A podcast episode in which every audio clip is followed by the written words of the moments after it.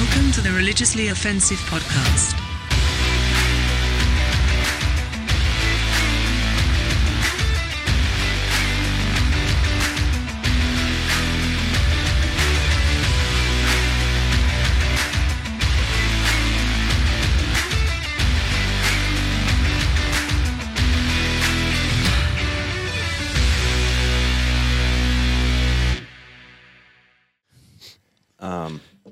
So I, I kind of want to start some of these out with like something absurd, and it's just hilarious because I told you I texted you guys about listening to the podcast at half speed. Yeah. Did you do that? No, I didn't because I thought I sounded enough like an idiot without it being Oh my gosh, it at half speed. It's so funny. it's it, Are you talking about faster? no, no, no. Oh, you made it slower. Oh yeah, here, listen to this. Oh yeah, it's definitely worse. If it comes up, That'd be funny. I would. Like, glue- sounds wasted. I'm on At it. one point, you could bite your thumb at someone. It was the equivalent of saying like "f you."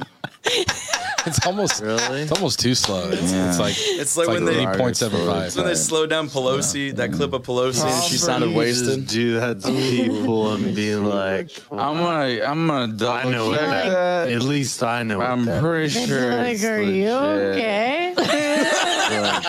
okay? Are you biting your thumb? Are you coming on to me? or- there's, yeah. what is this? the come That's down. enough. That's enough. All right. It's just, Oh, that's fantastic. That was great. oh my gosh. Because I've done that with other podcasts. I'm like, why is there even a half speed option? Is that for people know there was that, a half speed for people that, don't really got me. understand That really talking at 1x speed? I just like, yes. Oh, it's hilarious. So funny. So anyway, today we're going to talk about gambling. I think that's kind of the main subject here. Get into a little faster than yesterday. Talked about tampons for a while. Are we keeping the lights on?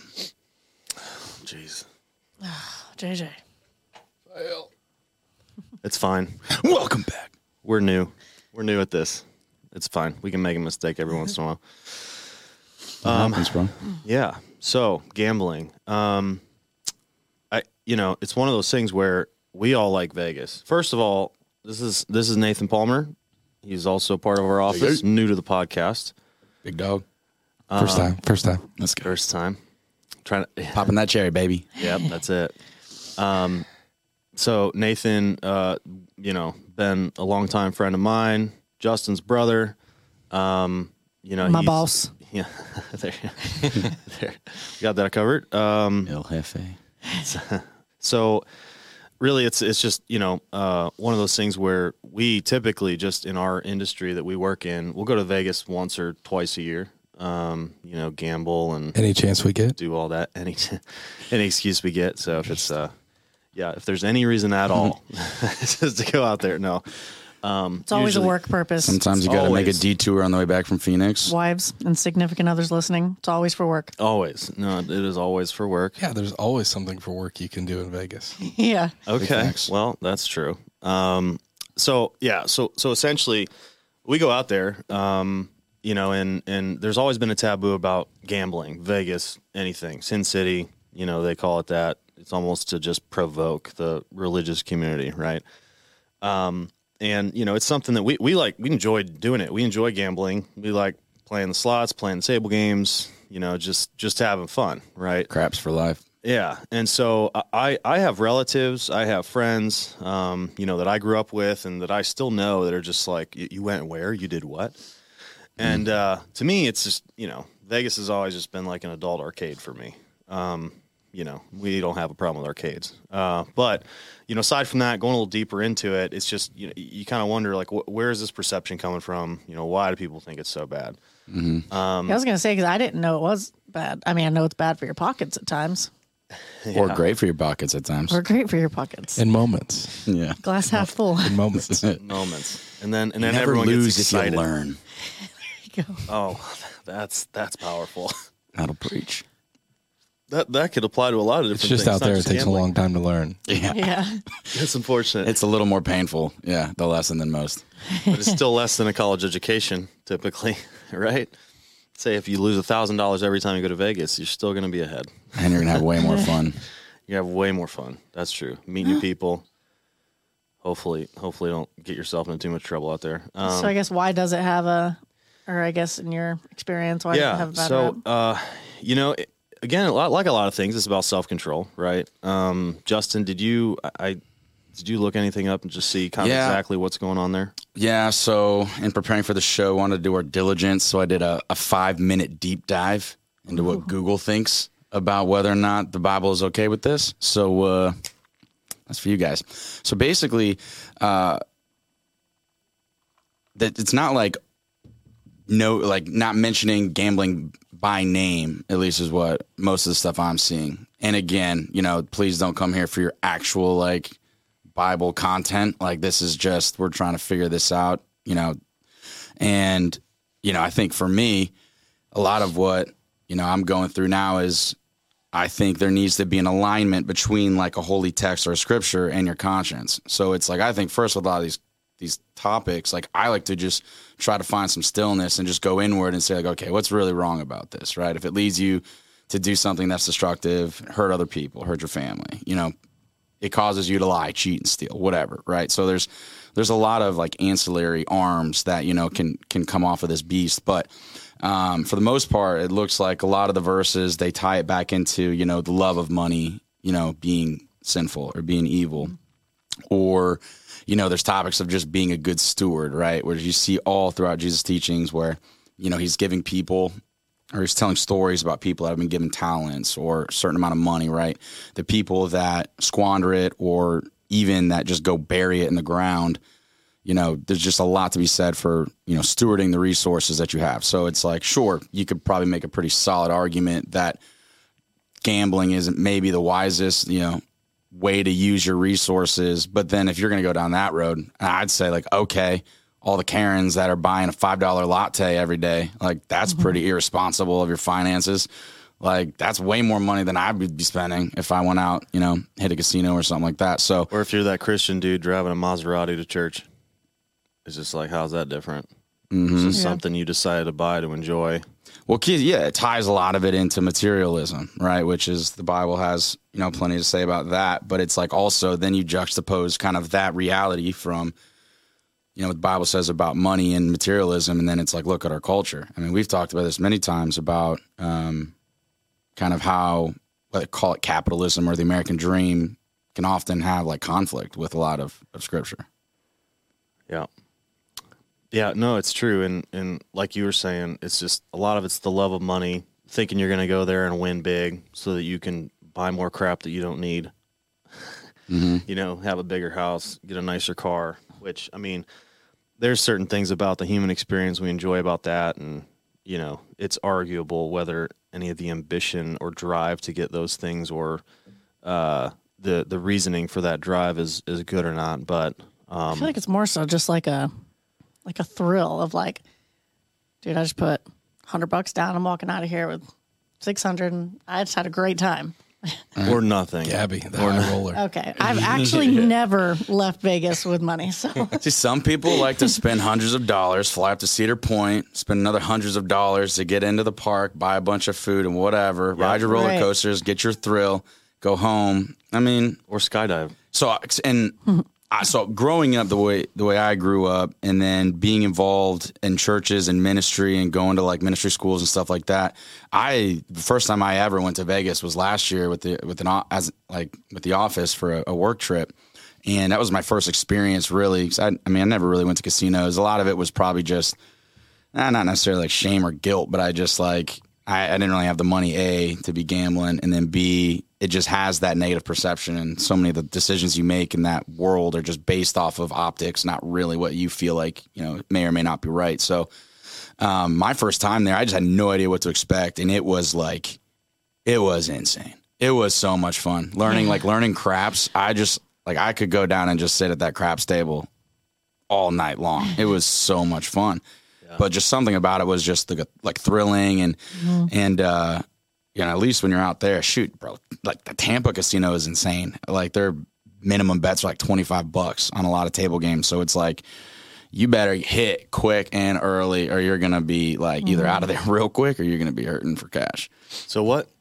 At least Vegas, you got them five dollar minimum. Shout out Ellis Island for life. Yeah, Ellis Island's legit. Oyo, when their table yeah. when the table's open, you know.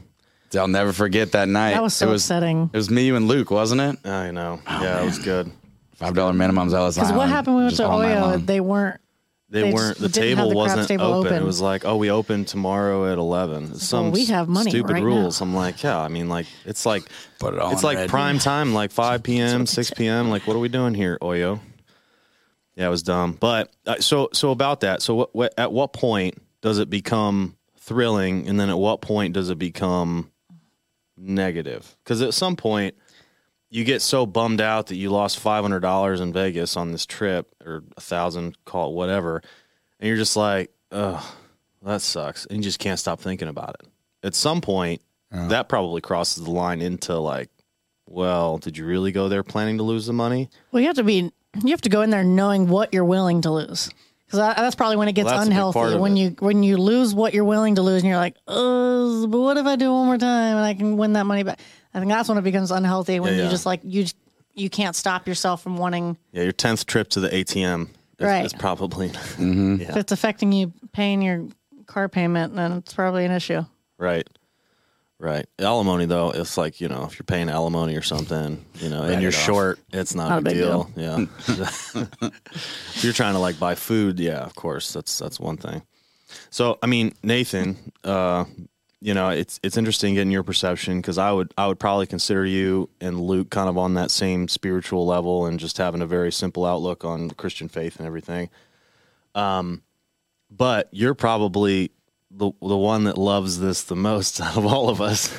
so it it's just interesting that dichotomy and, and just understanding it. Just be interesting to get your take on it. You know, how do you feel about it? At what point do you feel like it's it's wrong or inappropriate? And I guess what what would you say is probably the mainstream perception and how would you say that they may be you know a little bit misled on you know their feelings about it and why you know it may be okay within certain bounds i guess We may have to go one question That's at a time. fine. i was like six. just thought of it as just said them as i thought of it You didn't Sub questions. it's fine I did not. yeah it's fine um, yeah so what's your so what was the yeah, first what's your- question? no it's just it's really just like you know what's what's your feeling on it you know just having having the upbringing uh, similar to justin i mean just um, traditionally, you know, I think a lot of us in our upbringing, because I, I grew up in Assemblies of God churches, you know, we were very legalistic, and, and a lot of people just had such a negative outlook on gambling, period. You know, just period. Um, so what what would you say, in in your perspective, you know, makes it okay, or uh, maybe you know, why are people's perceptions just so strict and and maybe go over the line when it comes to you know gambling and you know within like healthy boundaries So I think that was six questions again, but we'll just start with what the basic Probably. idea on gambling was. i'm getting better at this uh, hopefully So I mean, yeah. Look, uh, you you cannot deny that uh, growing up, uh, this topic would have been revered similar to uh, the sex idea. Not that like that it was just bad. It was wrong, right? Not like it's okay later. It's okay under the right circumstances. It's okay and whatever. It was just it was taboo. It was wrong, and, and probably because it's very pragmatically associated with a lot of other things Yeah. whether Addictions. whether it's alcohol, drugs. prostitution being las vegas Yeah, yeah yeah. And so, um, Them little cards are everywhere. I was not ready for that. And low key, I was kind of surprised by some of the pricing. I was like, is it on the card? yeah. I've never. well, you just I don't know, you know? I, I'm just taking it straight up and I'm like, she, she, com- looking at all of these together, hers feels a little low.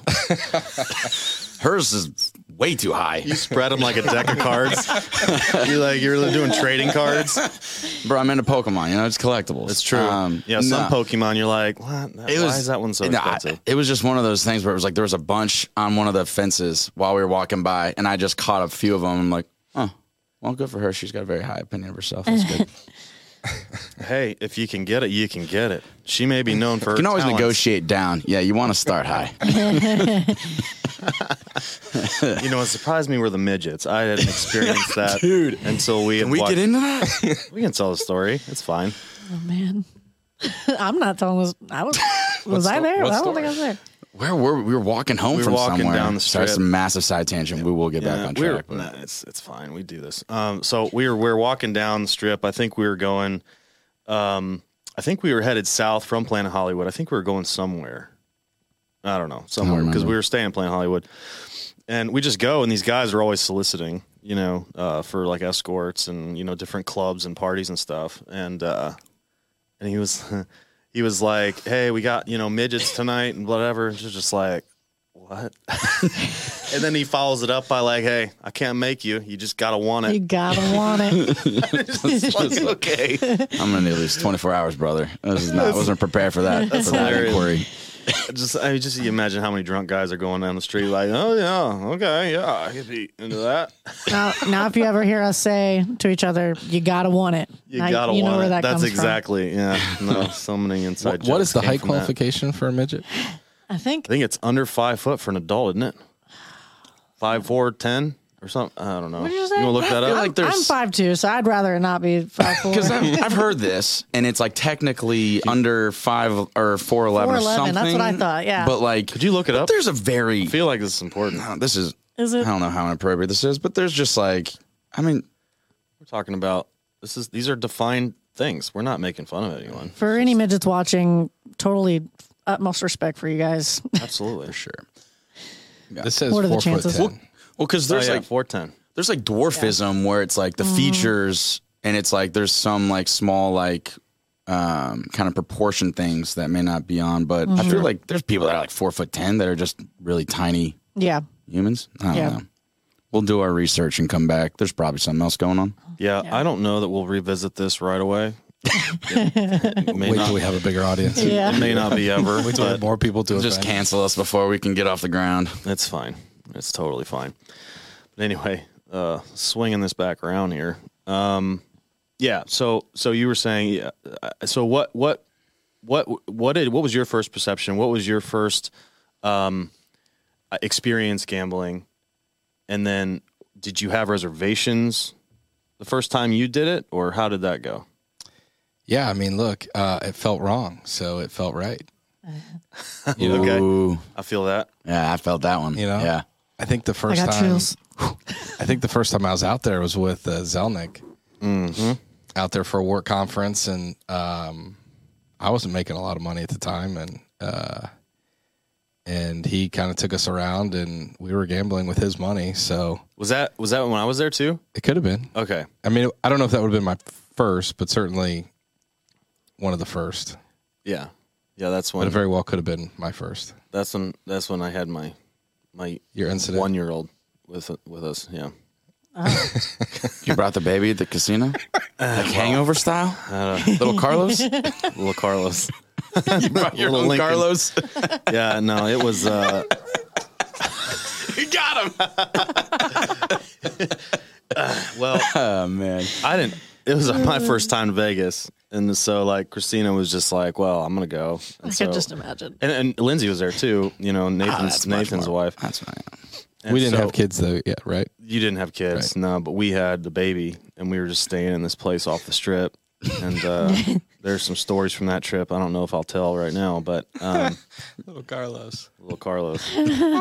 was that his name But yeah, so yeah, so so the boss, the boss we had at the time, or the guy we worked with uh, or for, he had, he was basically just kind of like he just wanted people to sit there and gamble with him. So he was just throwing us twenties and putting it into like the I think video poker machine, and we were just kind of just okay, whatever, free money, you know. And so uh, I, we won a little bit on that, and then like you know pocketed some of the earnings to gamble the next day, and I think we went further south. Uh, so I think it was South Point off the strip the following day, and we just like made three hundred bucks on some other slots. Yeah, dude, literally hit like the he was betting the minimum bet and won the highest like multiple you could win on the machine, Uh, it which was three hundred dollars. so dumb. oh even if you were doing we a bigger bet a bet dollar.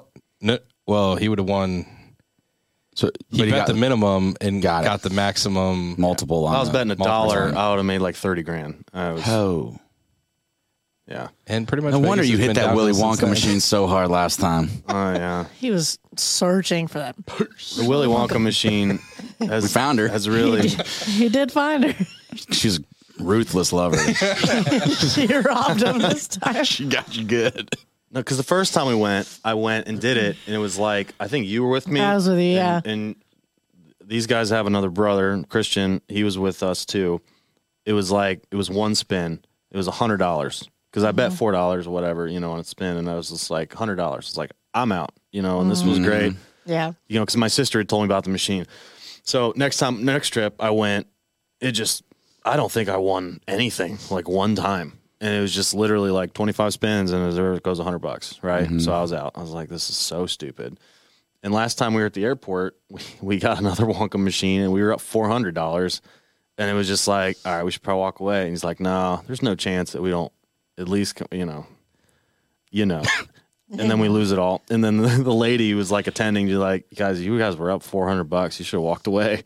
the lady who like works it, you Right, know, right, right. She's like, Yeah, yeah, that's how it works. Okay. yeah, well, but I would say that's probably one of the ways that you know, you know that you're doing it in kind of if you want to call it a healthy way, is that you're not like greedy. And at the mm-hmm. same time, it's like it's fine if you know when to walk away and you keep a budget. But at the same time, you kind of do it for fun. It's like, oh well, what if? And if you lose it all, it's like, well, whatever. I lost it all. Yeah. I've never, because. I've never really seen. I've never heard you complain at all about being down. I mean, you know, it's fun when you're up, but I've never, you know, and, and that's probably You mentally prepare yourself. a sign that you're just doing it for fun. and You're not addicted to it. Yeah. Well, there's something to be said for like, uh, I mean, in a responsible way, but it's just like that active like detachment from the money. Cause it's like, if it was really hard for me to gamble and like every, every time I lost it, like really hurt, like, I mean, I probably wouldn't do it, but it's just like, I don't know. I just think on some level, like, it's not like you want to be foolish with money by any means, you know, obviously, but I don't know. There's just some as- aspect where it was just this, you're living out this constant detachment. You're just like, oh, if I win, I win. If I don't, I don't. Like, it's not like my, your emotions, obviously, you're going to be pumped when you win and bummed when you lose, but like, you know, I don't know if you can find a way to get through where it's, you know, it's not really affecting you incredibly emotionally. Obviously, you want to enjoy it, but like I still remember we were last time we were in Vegas and we were all sitting on the like uh, computer craps, and it was it's a game where you're all kind of on the same team, or you can be if you want to be, and like we all like put a bunch of money on the field and like hit like a like a two or something, and just went nuts. And it was just like. I mean, man, I'll remember that moment forever. and then I lost it all. It's just a party, a big party. You know what the funny thing is too? It doesn't Everybody's even it doesn't even matter how much you bet either. Sometimes, like you could just you could you could be like betting pennies or something, you know. And um, I think a lot of those machines, the, the machines or table games, like the lowest you can find is usually five bucks. I mean, they have dollar blackjack at Oyo. Again, shout out to Oyo, but um, it's just it's one of those things We're where open for sponsorships. yeah, we're open for sponsorships. Yeah. yeah, the next time it's We will like, bring the podcast to Vegas. presented by Oyo. Um, Right outside of the uh, Hooters Lounge. yeah. yeah. Yeah, right. across from Tropicana. Um, yeah, so I mean, it- it's it's one of those things where it's like you don't even have to be betting a lot of money. It's just the excitement, right? sure. I mean, it's just it's it's almost like sure, maybe it's a little more exciting, more money, you know, you can win, but um, it's just like it's like any kind of excitement, you know, like going to the arcade and just like beating one beating Time Crisis when we were little. Mm-hmm. Yeah, so it's like Got to pay for that too. the same kind of thing. Yeah. So it's just it's just it's it's just the excitement. It's not so much like, you know, just thinking that oh, I'm gonna be rich and my life is gonna change. I've never thought that going to Vegas. You're never. be very disappointed. yeah. But I would say there are probably people where that's a problem. And that they can't even get into it because they would be it's just they have addictive personality or they really think that it's the same kind of people that buy lotto tickets every day. Nothing against, I guess, people that play lottery. It's whatever. It's the way you choose to spend your money. Um, but you know, it's it's it kind of goes into that mindset. Like, what's your mindset going into it, right? So, Yeah. because there's a lot of people that budget. I'll budget. You know, if I if I want to spend five hundred dollars when I go out there or whatever, and you know I lose it, I lose it, and that's kind of it. You know, I think And you're real happy yeah, happy. every time. every time. I'm just like, that was it. I just I lost the five hundred dollars, and uh, I- you know? Normally I don't JJ? lose all of Uh, it. he's sleeping again. Yeah. Well, that happened. With, I think Gabby last couple times. I think Uh, yeah, every time. ran the money pretty quick. Well, and they, I mean, they're not stupid. That's why they got, I mean, free drinks slinging around, and it's just like they're creating an environment where you're just feeling a little more ballsy than you normally would. So, I mean, yeah, Yeah. you know what they're doing. Yeah, I mean, so so from from that point, I mean, you know, the, there's the time that we were gambling with other people's money, and then from there, would you say you just kind of got hooked on the fun, or like what what made you go back and just keep doing it? Yeah, I mean, so um, so I mean, my life story is is pretty simple. I uh, I was told not to do something. I generally didn't do it, and that was okay. So I think uh, having some exposure to it, As opposed to Justin, it was- I had to know why it was that. I was like, I hear what you're saying, Same Hear me parents. I get it, but yeah, yeah. So, yeah. yeah. Nathan's So- like, sure. Justin's like. Well, because my thing was like, have you tried it though? Like, it's like a bunch of people telling you not to do things that they never did. And I'm just like, mm, I don't know. There's something in me. I just had to, I don't know, had to go down the road. Yep. So anyway, go ahead. Sorry. yes, I mean, once I got a once I got a taste of it, um, I liked it and wanted to do it again, and it seemed, you know, I mean, I guess perspective is everything around it, and this and, and several topics, but you know, we're you know, one could argue that you know, all all of our life is a gamble. How how we spend every minute, you know, we're we're always in an exchange, whether it's our time, our resource, uh, hoping for some type of emotional or positive experience, right, or feeling that that comes from it. So, um, is just the easiest direct illustration of that, and so people it's- get all weird about it. yeah, it's it's look, it's very calculated, right? The sounds, the the graphics. I mean, they're not these people aren't idiots that that make this stuff, uh, so they know how to get our endorphins going. The Walking Dead machine. That's It's nice. oh my gosh. She pays out like one in a thousand, but yeah, no, but every time you're just like, and the problem is if you caught is- that early, this is gonna be the time. you're always hoping it Yeah. could happen again. Like with anything, you get a little bit of success when you're a newbie. Oh, it's like when we were at the airport. It's like, well, we only got one of the three bonuses. What are the other bonuses like? yeah. How long do I have to sit here? and now we can play with the airport's money Yeah, to play them. and we just got yeah, but but that one first bonus happens like once every hundred times, and the other two bonuses are like once every ten thousand. it's just like it gives you that, but it makes it look like they're just as common. Oh, it's crazy. There's always a chance. Yeah. So, what kind of games do you like to play? What your, what's your favorite? Uh, so when I started out there, um, I only really felt comfortable playing games that didn't weren't around other people. So a slot machine or whatever, you know, because I, can I can mess up and be accountable to me, but you know, I'm not at a table where you know my my actions, right or wrong, impact other players' cards or whatever. So started out at at any of the video related games and uh, but I'm proud of myself. I I did learn blackjack and craps, and although it's really interesting when you go play with these people, blackjack especially. You know, I had one night where I was just I was hitting it good, and um, you were hitting good cards, but you end up playing with these people who expect you to play by the book, and so you know you get a soft hand, or you're like, man, I. It's like you're not supposed to, or you're supposed to hit on 16, and it's like that never works for me, Right. Yeah. Right? Same. So then, so then you don't do it. Maybe it happens good or bad for you, And but then then mad at the whatever the next happens, get. next guy, yeah, They get mad you didn't they follow get the pissed rules. that Yeah. yeah. that you didn't follow the rules because then they got a different card. Mm-hmm. Dude, that was my last time in Tampa with my younger brother. He was sitting right next to me and he lost every hand. And but I was winning everything. So I literally just I just kept giving him a chip to play every time because I was like, I mean, you're pretty much the reason I'm getting all these like so I just Hey, get look, my winnings, give him picked one to get back in the game. you did pick that seat. yeah, it was funny. That's crazy. In Vegas, you do see those guys that get pissed. And you just wonder, like, if if these guys weren't in Vegas and they were out of that element and they were back home, how many of God, them? I'm not that guy's wife. Oh gosh. Well, how ma- those are? It's easy to identify the people with problems in Vegas. Like clearly, they're very vocal. They're very like visually upset and displeased. Um, but then it's so funny. You, you wonder how many of those people would identify themselves as Christians in their personal life. Probably a lot. I mean, I would imagine. You know, I mean, it's it's it's funny because a lot of people live separate lives, right? Um, And so I see that there's definitely merit in, in a lot of people you know, a lot of people who have these addictive personalities are the first ones to tell you don't do that, right? Because they mm-hmm. think everyone's like them. And you know, it's not I mean, how many people like how many people you know just ha- play the college or, you know, these NBA brackets, right? They'll throw money in a pot and it's a gamble.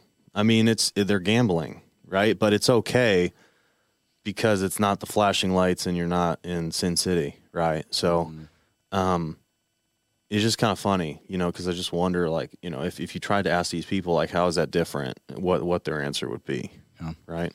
It's interesting too, just seeing how much culturally is shifting. Like, uh, you know, going forward, if you see more efforts to just kind of legalize, because I think that's that's part of it for me. It's like like Nate said, it was just like, oh, I can't do this.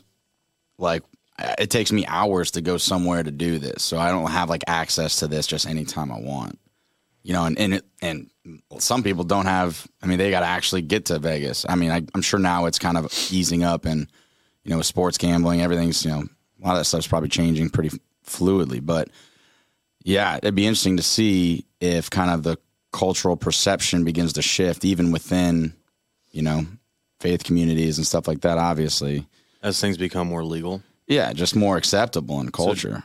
So, do you think because it shouldn't be, you know, it technically shouldn't be like, uh, the, you know, say say you follow the Bible, it, it that like culture shouldn't dictate what the Bible says is okay, but a lot of times that's how people see it. Hundred percent. Yeah, I think the scriptures were always Right. meant to transcend culture, but you know, people, I mean, constantly fall prey to the you know prisoner of the moment, and they just look it through the lens of society. And I mean, so much of what forms people is just you know nature versus nurture, being a product of your environment, and I mean, you can't Well, help but have some sense of a lens. It's lens. amazing to me the people that are okay with uh, the people that are okay with drinking, right? The majority of people are okay with drinking, but then those same people would have an issue with marijuana. or like someone who grew up in Amsterdam, right, where it was a very common, normal part of life. And you know, I don't know the statistics, but I mean, Amsterdam hasn't burned to the ground yet, and it's one of those things where a lot of times, I mean, look at like to that point, you know, look at states like Colorado and you know this, some of the earlier states. You know, there was this felt like there was this big collective holding your breath moment for the country because we were just like half of the people were just like, yo, what's going to happen? And you had other people that were just like waiting for it to just, you know, burn up in flames. The literal end of the world. yeah, like just like, oh, it's, you know, we're going to have all kinds of extra problems in society if we legalize something like this. And it, it largely made no difference. And then the state was what, bringing in like a billion dollars Yeah, a it year? created Yeah. a tax revenue, and then mm-hmm. everyone's home values went up, mm-hmm. and real estate got real expensive out there. Well, think of the amount of people incarcerated because of Yeah. Nonviolent. yeah. Yeah. Yeah. Well, that's I do want to cover that in another podcast, so we won't go too deep into that. But as far as legalizing gambling, I mean, do you think if gambling was legal and we had casinos everywhere, would it be an issue? I mean, would people get sucked into it? Would people lose their houses because they can't pay their bills? Look, if they're gonna lose their house, if gambling becomes legal, and they're gonna, I mean, they're gonna find a way to lose their house anyway. regardless. Yeah. yeah, yeah. That's true. I mean, those type of people are those type of people, I guess. Yeah. Yeah. Yeah. But I mean, what you know, as far as you know, what Christians say about it, Yeah, I think the I think I think the one challenging point is um you know the idea that you you flee the appearance of evil, which just means that you, do your best to put yourself in situations whereby uh at a later date or at some point in the future it doesn't become a temptation for you and then and then uh, ultimately an abusive issue, right? So I think I think that's the other stigma around it that's pretty big for how I would have would have grown up is not that I mean you, you just referenced alcohol. It's not that alcohol's wrong, but when it's a part of your life and then major life event, circumstance, problem hits you, then then something that was okay because it's a part of your life now becomes something that's extreme. Um, it's not that it's not that alcohol's wrong. It's just, uh, you know. But then when it becomes abused, and then it becomes to hurt you and your family or people around you. So I think, I think gambling is kind of the, you know, synonymous with that. Where in in the proper quantity, under the right set of guidelines, circumstances, with money that that you can afford to lose, uh, you know, is is okay. You know, the the question or or the vice would be is, yeah, you know, if it was if it was accessible to the the degree alcohol is, you know, would would you see more problems with with people who, again, it was okay, it was normal, little bit here and there, no big deal, and all of a sudden, major life event happens, and then that just becomes something that they turn to. Yeah. Um, Yeah, could very well be. Yeah, I mean, do you think it's the government's job to protect people from themselves? no, I mean, I, I don't think this is a government or, or Christians it's for that matter. Yeah, I don't think it's a government issue. That's what I'm, I'm just saying. I think that the idea, the that whole flee the appearance of whatever is not because not because it's maybe wrong in the moment, but that because it just you allow something into your life that, that could be difficult or harder to you know be good with later. Yeah. What was your first experience gambling, Gab? Do you remember? Yeah, I went to Tampa probably a couple times after I turned 18. Um, just playing like Texas Hold'em, but like I never had the like real casino experience until we went to Vegas. Can I you do that at 18 in Florida? There's some, yeah. You can there's play some stuff Texas you can Hold'em. do. Yeah, Yeah. poker and all that. That's Mhm. not that's not illegal. I I think in Vegas, I think you have to be 21 to be in there. Yeah, I guess it's not important for this conversation. Yeah, I don't know. I don't know. Oh don't well, know. probably because they ever all the casinos serve alcohol, Mm. Hmm. and that's a national. I mean, I think the national drinking age is twenty. Yeah, I don't know. I, def- I definitely went in there. Maybe I don't remember. I don't remember if they ID'd me, but definitely went in there. Played Texas Hold'em, Yeah. but yeah, didn't actually get the experience till we went. I think into 2020, and like like I never played like blackjack or craps or anything. It was just just Texas Hold'em. But I mean, it was so much fun. So I mean, I lost the the money I brought, but it was so much fun. No regrets. No regrets. So it looks like I don't know how accurate this is, but this says if you're in a casino, you must keep walking. Like the question was, can you get into a casino at age 20? It says if you're in a casino, you must keep walking. If you stop to observe, security will ask for my ID or for ID to prove you're 21 or older, and then they'll ask you to move on. So yeah, it's probably that the alcohol reason, just because they're not really IDing people when they're giving out drinks. right. They don't sense. ID anybody.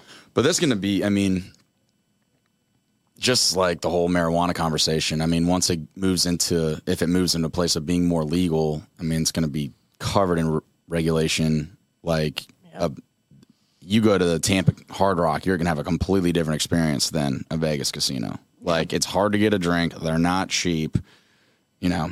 Um, well, I yeah, guess that's the definitely two different difference. experiences. Those are the two big ones there. Because that one stings a little. When you're already losing money on the gambling, it's Yeah, like, like, at least "Nah, I'm getting we're having fun, drinks," getting some yeah. drinks. It's it's whatever. And then when you're just, yeah, that's a that's a lose lose sometimes.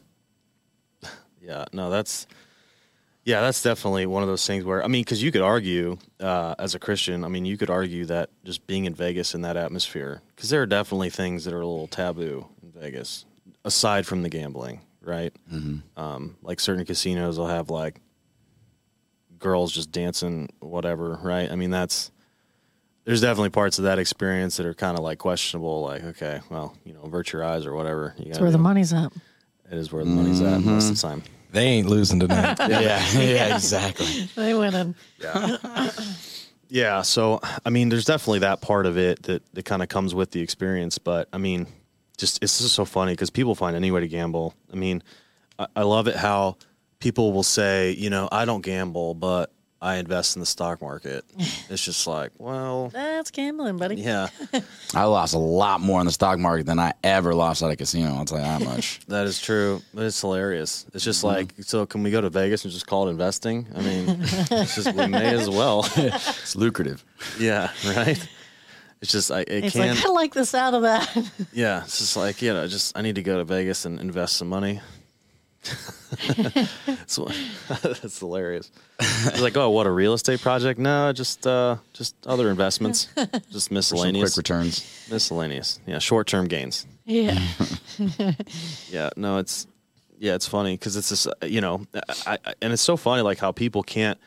They just it's just like this thing with anything, right? Um, you know, people think that eh, people think drinking's bad, and then they'll have like, or they'll be okay with just having alcohol if it's in the wine for communion or something, or you know, they think that it's just like, and that's probably a bad example, but it's just how do you define it? How do you define gambling, right? And it's just there are certain things in life that, like Nathan said, a lot of life is a gamble. Mm-hmm. A lot of things you're doing, right? Um, is this move going to pay off? You know, is am I doing this the right way, or is this the right thing to do? Is this the right investment of my time? And you know, it's it's really just it's really just all gambling. And you know, we're just we're just treating it like, okay, no, you know, you're playing cards, and if you lose, you lose money. You know, that's gambling. You know, or a slot machine. You know, if you're putting money in a slot machine and you lose money, that's gambling. Or if you win, win or lose, whatever the result, I guess, isn't important. The fact that you're gambling the money. Um, but it's just, yeah, it's just really interesting how we choose to to try to define these things when in all reality, everyone gambles. You know, in their own way, and we are just using these definitions to try to condemn people. Um, yeah, and it's just it's just hard. You know, I just don't yeah, I just don't I just don't see the merit in that. I think the other uh, tricky thing, which which could be uh, associated with probably many of the topics you guys talk about, is is kind of the world's perception of what a Christian should or should not do versus what's actually okay, and how how are we how are we living our lives responsible to Christ to be a witness to those around us, right? So mm-hmm.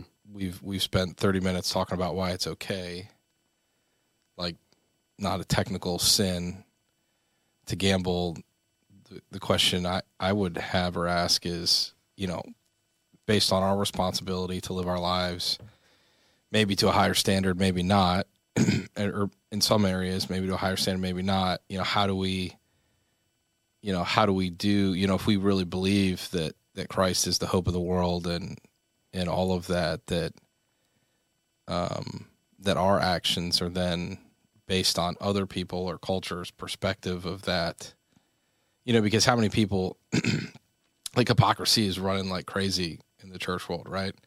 It's like well i see you at church you say this i see you in the world doing this. That doesn't add up. Therefore i'm not interested right? You know because i think we're in a world that is dying for uh reality right? They they want it to be real. And um so like how do you balance like the cultural expectations of what is okay what is not okay versus what actually is. Yeah, and is it is it Christianity or you know whatever religion's job to to to change that perception?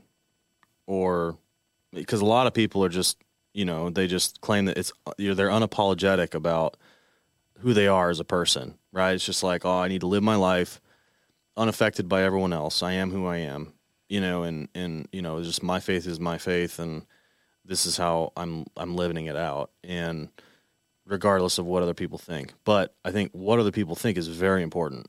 Like i think it's real important because like you said people will just be like i don't want any part of that.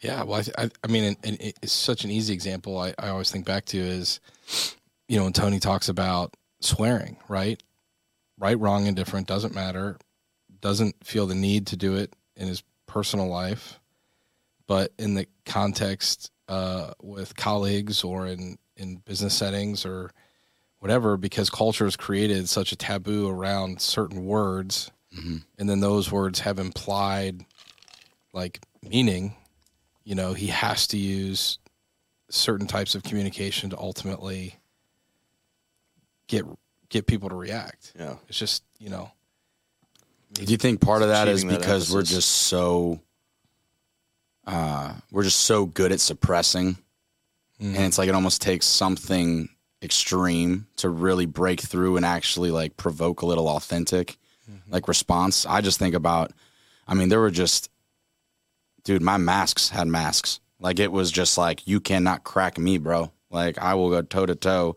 but I was I mean, I was just chilling nonstop dealing with shame and guilt.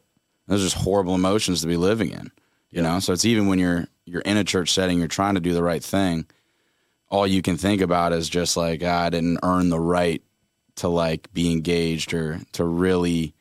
Because I mean, when I don't know, I was just actually for this uh, past Mother's Day uh, yesterday, went to church with my mom because I've been I've been out of church for um, it's been I mean, it's got going on two years almost. And I, I mean, I didn't miss a Sunday for 30 years of my life.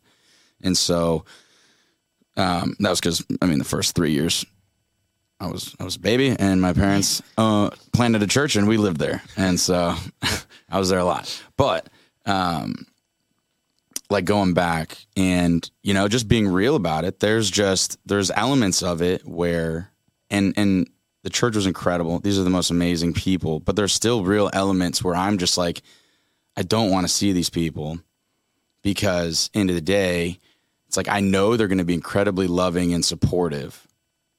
And I, you know, maybe this isn't even appropriate to assume anything about them, but in my mind, the way that I just think about it, you know, it's like we're all we live this cult. We're just obsessed with other people perception and what they think, and so it's you know, part of it, you don't even want to be in the building because it's like, I just don't want to have the conversation and the, that small talk, like, how you been? Da, da, da, da. And it's like, I'm not really ready to, like, I mean, I guess I'll dive in if you want to have a real conversation, but like, we're going to need to go get lunch. It's going to take some time. Like, and, but what was interesting is just being there. It's amazing how we all find ourselves small talking. I hate it mm-hmm. so much. Oh, yeah. Oh, yeah. But it's like, what else do you say? I mean, mm-hmm. there's there's too many. It's like there's too many people in the church to get deep with everyone. So it's like you have to resort to small talk, or you just seem like an a hole. So it's just like, what do you? I Just need to normalize that head nod, bro. Just be like, hey, I see you, acquaintance. We are in the same building often, but uh, unless you have a moving. problem, don't talk to me. yeah, don't talk. To What's me. good, bro? and then like, I just think it's not, and it's not like being mean. I think just naturally, it's like we have X amount of bandwidth in our lives, and it's just, I mean, there's a reason I think that a lot of the New Testament churches in Acts they describe them as meeting from house to house, and it was just, you know, they didn't build mega churches, or I mean, uh, they could have, who knows, but it's, you know, the model that Jesus gave us was I got an inner circle of three, Peter, James, and John, and then I got 12 disciples. And we're going to go around and spend our, you know, our, our time ministering. But like, we're not, you know, they didn't like add people to the group as, you know, time went on. It was just this thing where you only have so much time. And it's, you know, I'm, I'm with you. Like, I think eh, probably a lot for me because I was dealing with a lot of that, like, you know, living two lives. And it wasn't because I didn't want Jesus or I didn't want to pursue ministry. It was, I, I really did love that. And I felt like I had skills to do it. But I also felt this other thing inside me that was just like, I didn't like want to be fake, but it was like I had genuine interest. Like I wanted to go down that road also. And, you know, of, of course, a lot of those things I ended up doing going down that road weren't helpful. They hurt people. And, you know, th- it does come with regret. But I still feel like I'm in the place where, like, being at that service yesterday, I think part of the reason I just like so value like this specifics and and there's a million ways to do church now. That's the thing. It's like we don't even are we shouldn't even be arguing to begin with. But a lot of times, you know, there's so many different ways to do church when it's like, I mean, Jesus spoke and, and then we have one blueprint. And then now you, there's a million kind of Christian churches out there. And so then it becomes, you know, so much the conversation is, uh, they didn't do music long enough. The music was too long. Like those songs were too old. The songs were too new. Like da da da da. And it's, I mean, there's just you just start to critique everything. But this service I was at yesterday, it was like, it was super refreshing because it was just it just felt like such an authentic experience. Like we were there for like two and a half hours, or maybe a little over two hours, and I think it was about an hour and 35 hour and 40 minutes of the music because it was just dude you could just i don't know i cried a lot like i was just like something about the atmosphere where it was like you you get enough people in a building in a room where they can kind of let go of the junk you know all the stuff that we carry that we're not really meant to carry and There's something. I mean, i mean you feel it yeah. I think it's I think it's funny. I was in a seminar with Tony one time. He was talking about some of the reasons that he has people do certain things in the room, right? Standing up, singing or, or screaming or whatever. Like, like we were literally designed that that different. Uh, I'm going to say the wrong words, hormones or endorphins, some something are released when we do those actual actions. So, so it's interesting and it's not surprising that when you're in a setting like that, and I can I can relate in many, you know, really intense isn't the right word, but really genuine worship experiences at, at concerts or or conferences, like where it's like, man, like this is so cool because God, like God, literally made me to have this like euphoric moment worshiping Him, which is just so cool. Yeah, and I mean, it's it's not even yeah, like you were saying. Um, to a lot of people, it's not even religious. It's they wouldn't even relate it to that. It's Oh, just same same people in the world feel that at like a U two concert. yeah, Well, I was gonna say the same thing. I mean, Spiritual like, I don't ever go to church, but there are some like worship songs that I listen to where I just like get full body chills. I'm just like, why is this happening? Yeah. There's like some mm-hmm. sometimes just like the, f- the like the feeling behind the. I mean, I don't know what it is, but about it All sometimes. about that bass. The bass. Well, I think there's, I think, because I agree with you, there is, it just hits different. And I don't know why. If I had to guess, I think a lot of it has to do with the intention behind, like the why behind the song. Yeah. right? Well, yeah, because there's other there's like other like non worship songs where I also get like full body chills. I'm Mm-hmm. like, why is this happening? Yeah. One, it's just, man, I like, I found myself, because I used to listen to nothing but Christian worship music. Like when we grew up, it was like, like I still remember when mom found your CD, your with wet country music on it, and it was like a thing.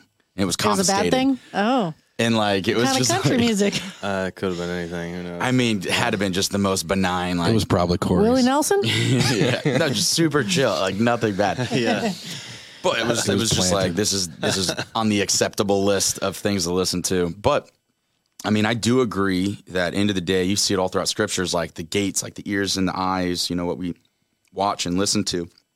Like it's no wonder that we look at culture and you go look at like pop culture. You look at the most popular songs. Like you could probably go look at like the top ten songs right now, and I'm gonna guess like the messages are gonna be a little like probably wouldn't want to teach this stuff to my kids type Yeah. of a thing. Yeah. And it's and it's it's understandable because so I mean so many great songs and so much just birthed out of that pain or that real raw emotion. Um, but then you have like, I mean, there was this. I, I grew up on like little alt rock. I loved Blink One Eighty Two. Couldn't really listen to it, but if I could, I would have listened to him now. But there was another album that came out, and the guy in like a Machine Gun Kelly kind of vibe is more recent stuff. And then this other guy came out, and uh, his name's I think his name's like Jaden, and he came, released an album, and and it had a real similar like MGK kind of Blink One Eighty Two vibe, and I loved it. And so I was just like jamming it all the time. And then I went to listen like every single song. It's like this kid's like 18 and it's like like you made it in our society. Like you're doing pretty well. And every song was about like not wanting to be here, was about escaping, was about pills. I mean, it's just yeah, you know, maybe it's just part of that industry, but you know, I I think part of the reason that some of those worship songs just hit you is because like there's just something about music where it, it I don't know whether it just kind of drops your defenses and it's just It's almost like you connect with motivational sometimes. yeah yeah, yeah. No, something can be said for that. Circling back to the, um, the the uh, the circles and like how as humans it's hard for us to be involved with too many people. Um, I don't know. Is there an example in the Bible where it, it says uh, where it talks about Jesus like turning people away, like people that want to be part of the twelve or something like that, and him just him just saying, "Hey, sorry, there's no space." I don't know honestly. I'll have to Google that. right That's what. I kind of just. I mean, that's that's my problem is that, you know, I serve on the worship team currently, and it's just it's difficult because Until they see this podcast. yeah, right. and be like, uh, we're gonna need you to step down. And then uh, no, so I Got to get that Monday morning breakfast meeting, bro. yeah. So yeah.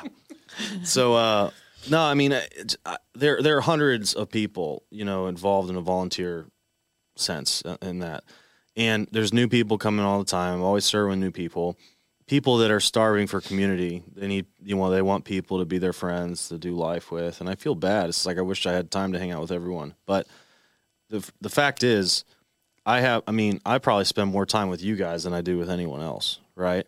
Yeah. Um, and that's like you know, for forty hours a week at least, right? And what so, a lucky guy. what a lucky What a guy, lucky guy. lucky me. Well, lucky us, right? Lucky Yeah. us. Oh, no, there you go, turn it around.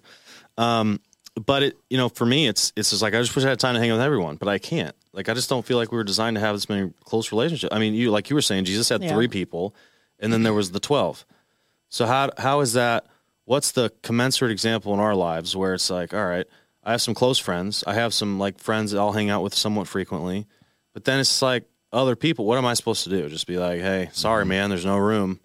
You can't. Well, even do if you tried to, it wouldn't be as genuine as I know, and I end up letting people down. I've, that's happened before, right? So it's just like, what do you do, right? You just, and I know we're off topic, but it's fine. We can go here because it's important. You know, I feel like it's Well, the question is is like how do you balance? Because like like my in laws, I think did a really good job uh with this. Like they have they have four or five or six couples that literally were in their church together when the church was small and for 25 years, maybe more.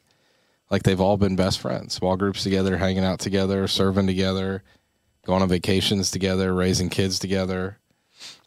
I mean, they were also part of a small town, small like That's what I was going to say. there are say. Though. unique challenges when it comes to living in a bigger city. Yeah, I mean, think, Well, but- the scriptures were written to people that were kind of having more of a small town type experience for the most part. I mean, these are the a lot of developed cities in the world, but I mean, I mean, people getting new jobs, constantly moving away, new people coming in. I mean, I've had close friends leave and move away for jobs in other states. Like, how often did that happen to them? Yeah, un- uncommon. I, I mean, I would say, I mean, they were like 20 minutes outside of Columbus, and most, I, th- I think I know what all of the people that worked did, and most of the jobs were in Columbus. They just happened to all live Yeah. a little outside of town, but, um, but they were, yeah. I mean, look, they grew up specifically in their generation, which is 20 or 30 years better than us. Uh, you know, where you just didn't, you didn't move a lot. I mean, you didn't pursue a lot of opportunity. So here we are in a very transient area where everybody's kind of chasing their dream, the next job, whatever. Uh, I mean, like, look at my father in law. Like, he worked at the power company diligently for 35 years. Like, he certainly could have had opportunities to do something different or, Yeah. you know, whatever. But it was just that, that culture that really stuck, stuck with it. So, how do we, at 30 years old or 35 years old, you know, create that community to do life with when, well, I think the biggest challenge in, to in that, today's climate because I- this is very different as, Right. as time has gone on. Well, I, and I think to your point, I think the challenge is we don't view that tribe of like really close, trusted people, like having that as like the most important thing in our life, right? Like it's, hey, I'm just going to go wherever the best financial opportunity is for me and my family because I think that brings us the best level of security, you know, and comfort. And then once we get there, we'll find a church, probably hop around a few different ones, try it out, see what we like. Yeah. You know, and it's Those one are, of the, those. those are the kind of people that constantly move around, have over 2,000 Facebook friends, and no real friends. yeah, Well, what- It's just I think it's just become normal. That's probably become a very normal thing. And mm-hmm. so, Well, you just compare like like my in laws with like our parents. Like mm-hmm. my friends were like friends of everyone, and yet friends of nobody. Like Right. you know, like those those couples, like they they did life together, vacation together. They helped each other when somebody was sick or meal trains or whatever. Like like we we don't have that. You know, we didn't have that. I mean, we were probably closer with a couple couple families growing up, but only because they Yeah. wanted they wanted closer access to dad. Mm-hmm. No, and I still think like one of the coolest things, you know, thinking about going forward and like really finding your people and your tribe and like in that similar situation, like how dope would it be to just buy like all this land, like a cul-de-sac and just get like f- five families that you really just you know you don't have to love everyone, but like people you've just committed to like Compound steps. we're gonna yeah right. So I think you just, It's in the plan. okay, okay. It's in the plan. I was like, is But, uh, this is this gonna happen? But I mean, how dope you would just that described be? a commune. Like how dope would that be though? Like if you got you know all- something we happens, all do drugs together. and it's like there's like three or four houses. Like s- life happen. Life happens. You Come need to a my house couch? for that. Is that what you're saying? Uh, I'm just kidding.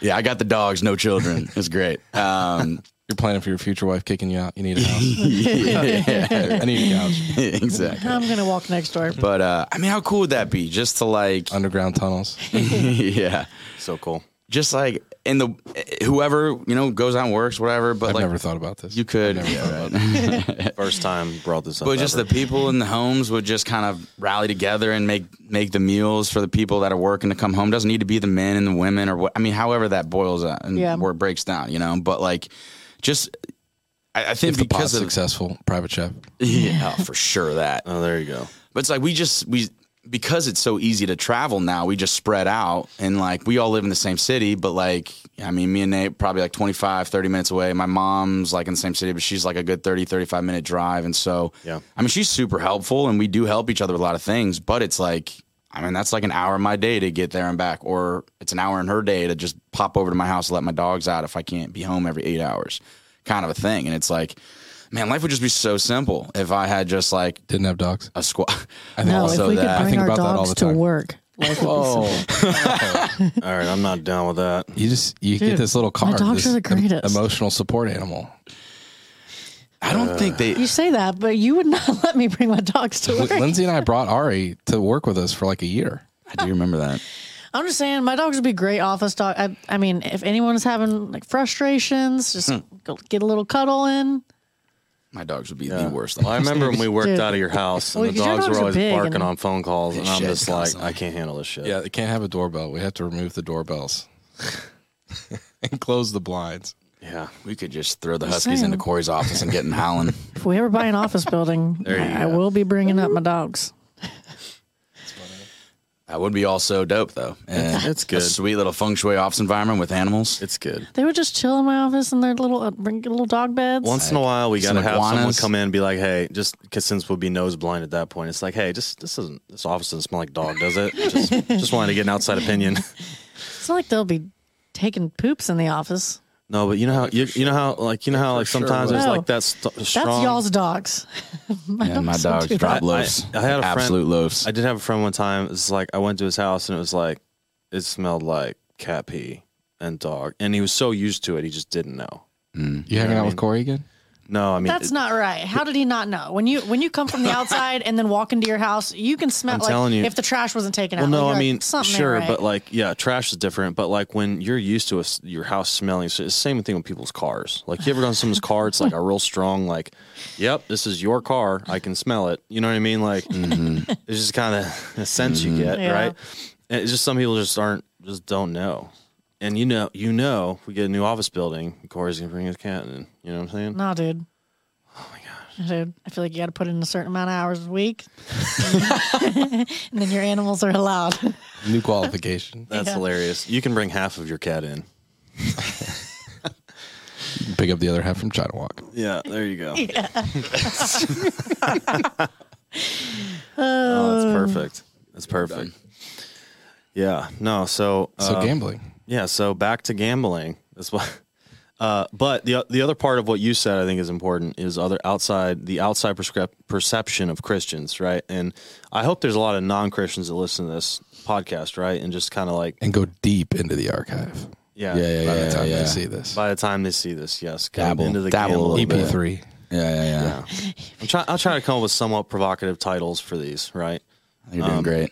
Yeah. Well. Provocative titles. What was the last one? Uh, I think it was like cursing and some other random shit. I think I called it that. Literally that. That Shit. literally that. Literally that. Well, with Seriously? the I is an exclamation point, so it's not like actually saying shit. You know, Shh. really? it's like yeah, r- emphasis on the sh. Uh, but I, I think it's important, like the perception. Do you not believe It him? is. Are you checking I, right I now? did check. Yeah, It is. He it's called is that. not. isn't it it? is. Yeah. I don't So I it's didn't believe it's it- so yeah. I also the one that we were talking about today, the New Testament thing. I want one that's called "Was Jesus the first communist?" just I just I want people to hate it so Certainly much. not the first, but Yeah, yeah. there had to have been a few before him. Did Jesus promote communism? I don't know, whatever it is.